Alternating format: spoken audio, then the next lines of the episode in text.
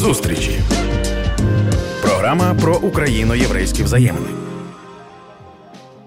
Ви слухаєте програму зустрічі на громадському радіо. Мене звати Ліза Цереграцька, і сьогодні ми говоритимемо з Леонідом Фінбергом, соціологом, дослідником культури, директором центру досліджень історії та культури східноєвропейського єврейства, головним редактором видавництва «Дух і літера Національного університету Києво-Могилянська академія, членом виконавчої ради українського ПЕН. Як розуміємо, величезний титр і не менше задоволення від розмови з вами, пане Леоніде. Я вас вітаю. Дякую. Я вже не член виконавчої ради. Я вже попросив, щоб мене з неї виключили. Я там попрацював довгий час, так що це можна буде зняти. О, дякую, дякую за уточнення. Я член українського пену, але ж не член виконавчого. Угу. Добре, це важливе уточнення. Дуже вам за нього дякую. Ми сьогодні будемо говорити про культурлігу, про таке е, явище. Напевно, е, це краще слово, яке описує її, тому що це така збірна солянка усього. І мені здається, що це якийсь дуже недооціненний е, феномен, так би мовити, тому що ми говоримо зараз про діяльність цієї організації 1920-ті роки, та якщо я не помиляюся, ну починаючи з 18-го. і її вплив на культурне життя, і, зокрема, звісно, на ту єврейську громаду, яка жила тоді і в Києві, і не тільки. Про що ми маємо почати пояснювати, говорити, говорячи про культурлігу? Що це за таке громадсько-культурне утворення? Це таке така асоціація, яка була утворена 18-го року після перемоги першої революції, і вона була створена для того, щоб підтримати всі можливі напрямки розвитку культури на їдиші. По суті, це було таке велике міністерство єврейських справах, яке виникло за часів української незалежності тих років. Центром був Київ, де зосередилися ті чи інші керівні органи культурліги, але ж філії були практично в усіх містах тодішньої України, попри всі тривожні події того часу. Ця асоціація, ця структура здійснювала організацію шкільництва, організацію роботи бібліотек, книжкових магазинів, видання книг, ну словом, всі сфери культури, які розвивалися на той час. Тому сприяли деякі м, обставини, бо в Київ. Е, тікаючи від більшовиків, приїхало чимало інтелігенції з інших міст тодішньої Росії. Хоча і в Києві було чимало осередків, які існували і перед тим єврейської культури. І от ця асоціація працювала, працювала так само, як працювали аналогічні українські структури. І працювала, як на мою думку, досить плідно. А вивчення діяльності цієї організації розпочалося тільки в останні роки вже за української незалежності, бо зрозумілих причин в радянські часи все це замовчувалося. Тут нам випадає говорити про конкретних організаторів, хто стояли у витоків, були основними такими рушійними діячами, чи це велика кількість людей, і тут важко когось виокремити. Для політичного життя тих часів було характерно, що дуже тісно перепліталися Е, політичні ролі і ролі в галузі культури, на відміну від наших часів, коли владні структури майже ігнорують культуру. Тоді діячі цих партій, здебільшого такого лівого, як ми зараз би сказали, напрямку соціалістичного, вони підтримували діяльність в галузі культури і максимально намагалися сприяти тому, бо ну вже був етап коли була увага до народної культури, культури мовою їдиш, але ж е, це були, роки такого досить активного і дуже плідного розвитку всіх тих напрямків, які я вже сказав. Щось з цих напрямків е, переважало, чи знову ж таки це була така така собі злагоджена робота, яка можливо навіть і не перетиналася одне з одним, грубо кажучи? Ні, ні, ні, ні, ні. Це була ціла система створення і розвитку єврейської культури тих часів, і вони перетиналися і доповнювали один одного. Письменники писали для видавців, і видавці видавали ці тексти. Багато з тих діячів культури викладали в школах, були зустрічі в бібліотеках, були організовані виставки. Ну, мабуть, були свої якісь протиріччя, але ж все ж таки це було якийсь такий досить потужний. Е, цілісний механізм щодо переваги, перевагу, я думаю, що відзначили ми вже з часом в силу різних причин, в силу того, що діяльність культурліги довгий час не вивчалася і майже була невідома, як і мало відома зараз. І тому ми мало знаємо про те, що робилося в галузі шкільництва чи бібліотек. Хоча зараз, от, наприклад, моя співробітниця, моя колега Аня Уманська, вона готує дисертацію, присвячену саме цим формам діяльності культурліги. Я сподіваюся, що ми будемо знати набагато більше.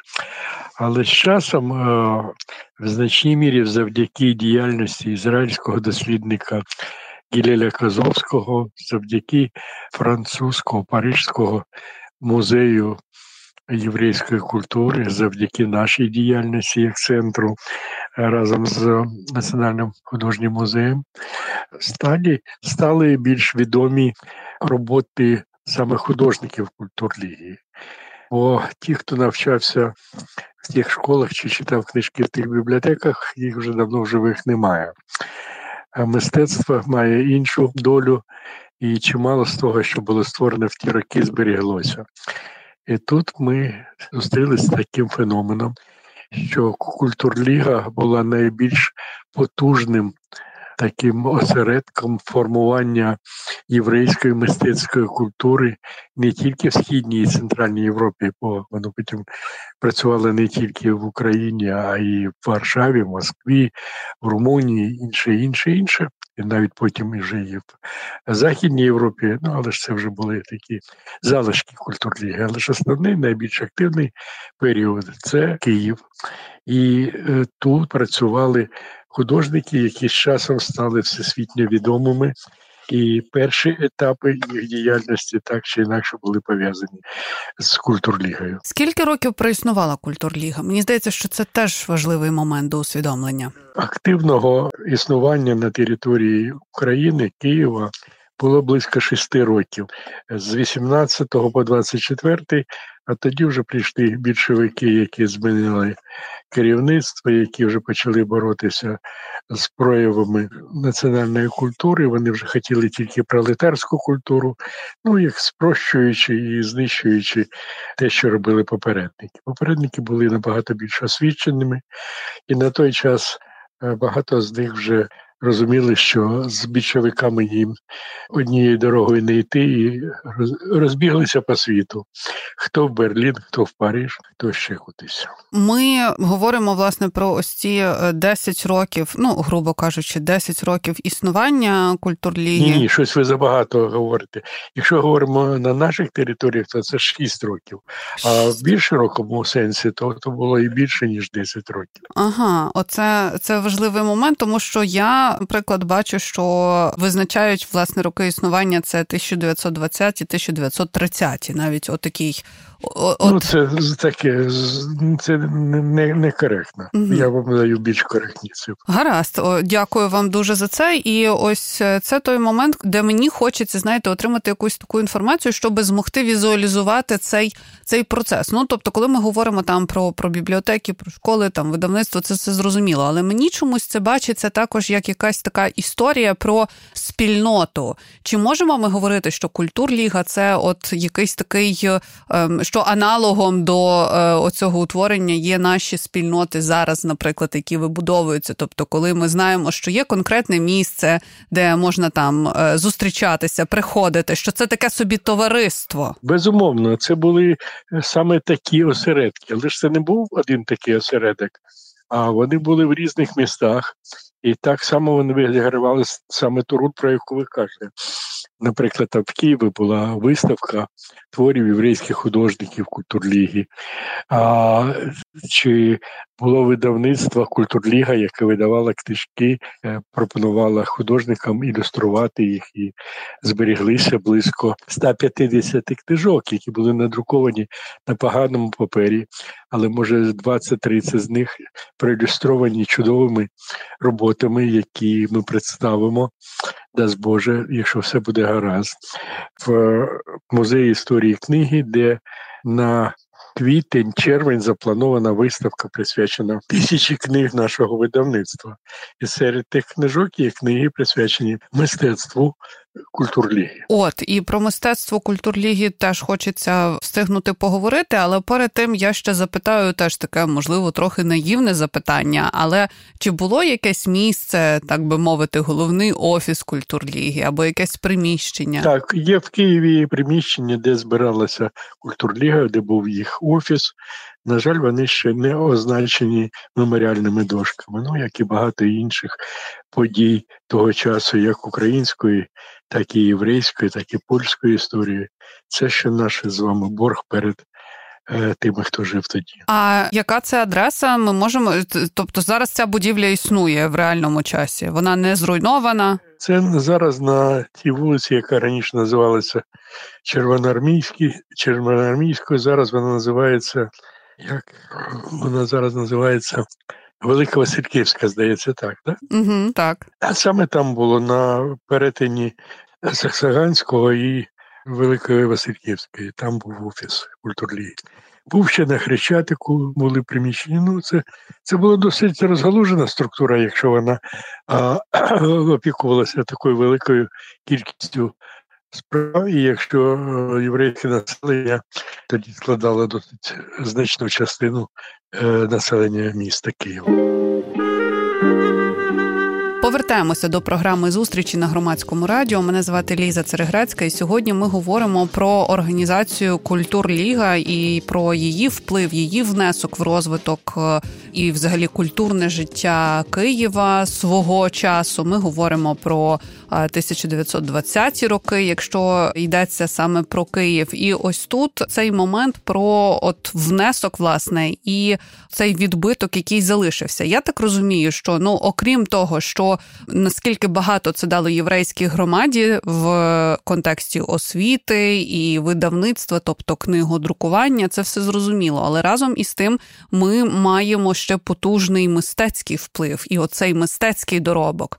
Хто ці митці? Про, про чиї роботи нам йдеться? Знаєте, е, тут декілька аспектів. Перше, це майже ніхто в світі не знає, що одна з перших книг, проілюстрованих Шагалом, вийшла в Києві 22-го року. Це була книга ілюстрації до книги Давида Гавштейна, єврейського письменника, який писав їдишами, і книга вийшла в Києві.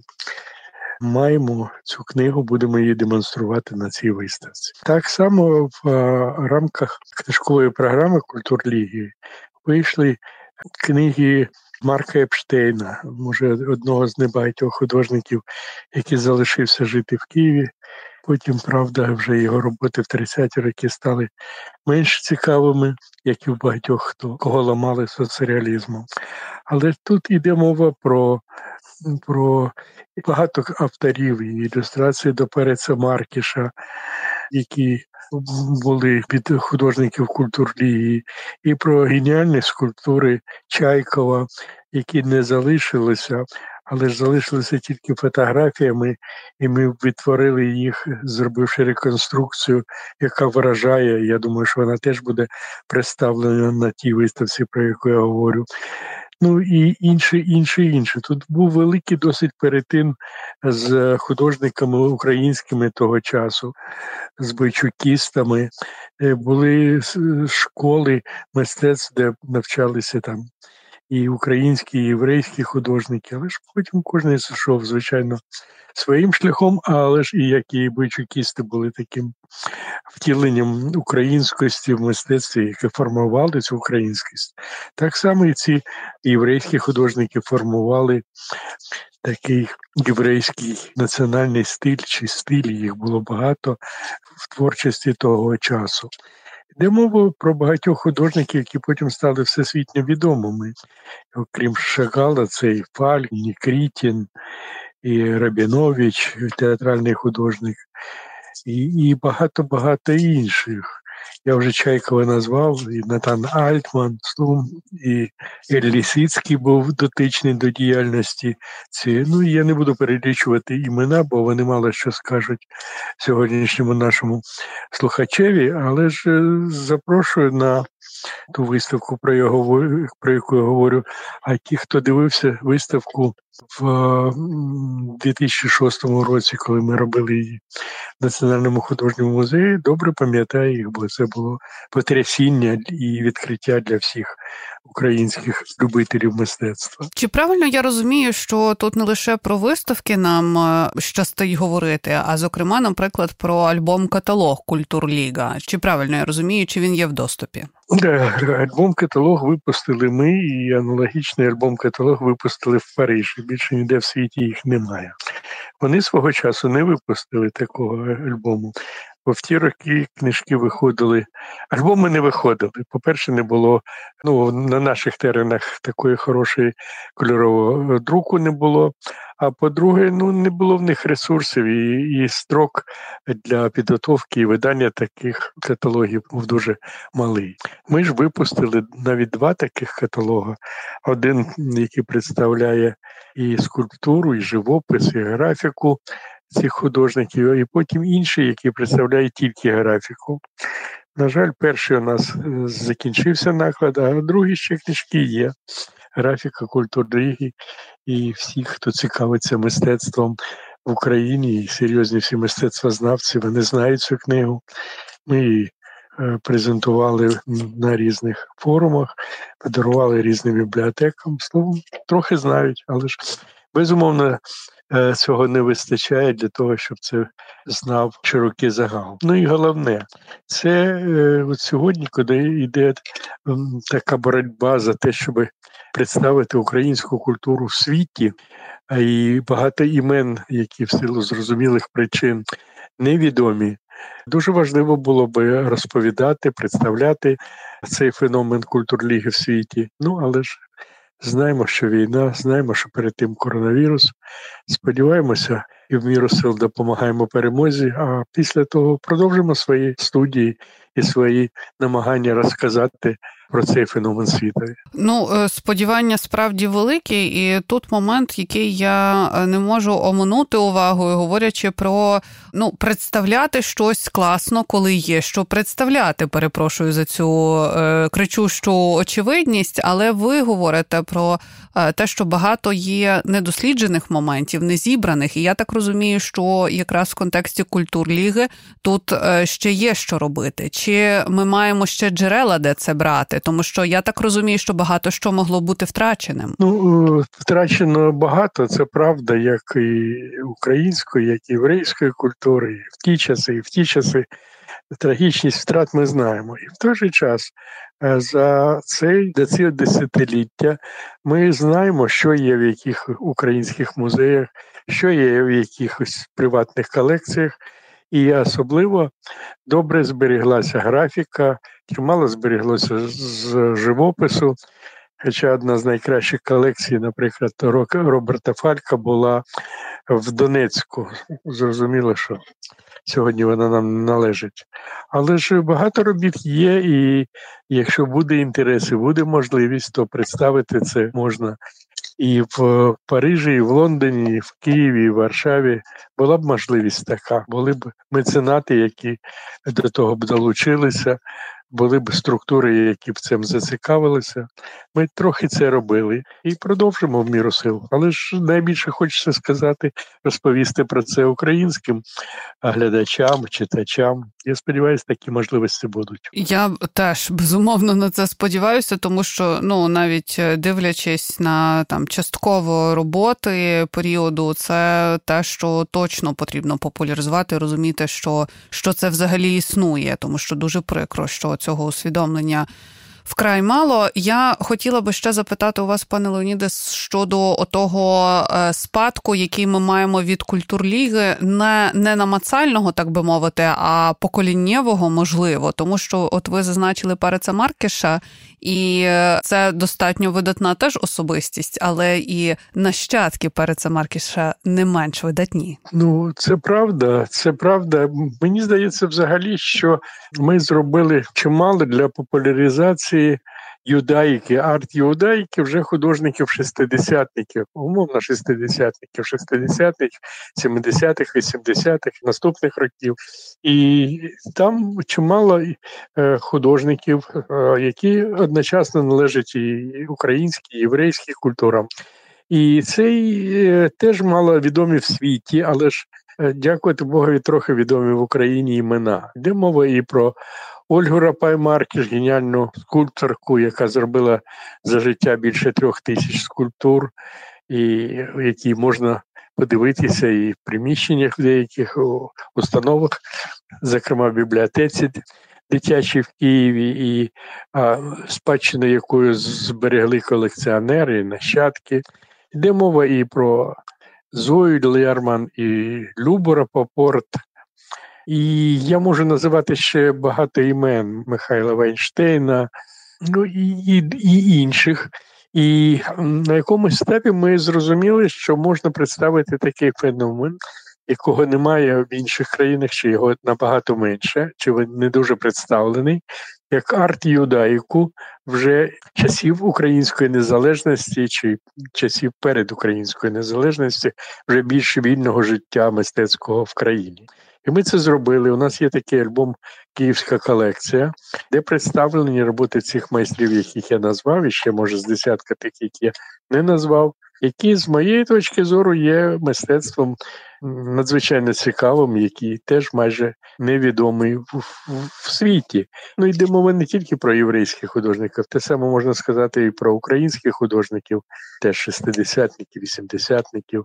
Е, в силу з відомих нам причин ми майже не мали можливості їх представляти в світі. Це дуже прикрий момент. і Добре, що ми зараз потрошечку це відроджуємо і якось повертаємо в інформаційний простір, взагалі до усвідомлення, що це все є, тому що це справді абсолютно вражаючі роботи. І от ви згадали про Ольгу Рапай Маркіш, якраз попередній випуск програми зустрічі присвячений її, її творчості. І теж ми говорили про Переца Маркіша. Тож для наших слухачів зараз так нагадую, що його можна послухати чи переслухати, залежить від того, яка у вас ситуація, так би мовити. Я дуже дякую вам, пане Леоніде, за цю розмову і за те, що ви робите, тому що я особисто щиро вірю в важливість цієї справи. Дякую вам дуже. Повірте, я теж вірю в важливість цієї справи.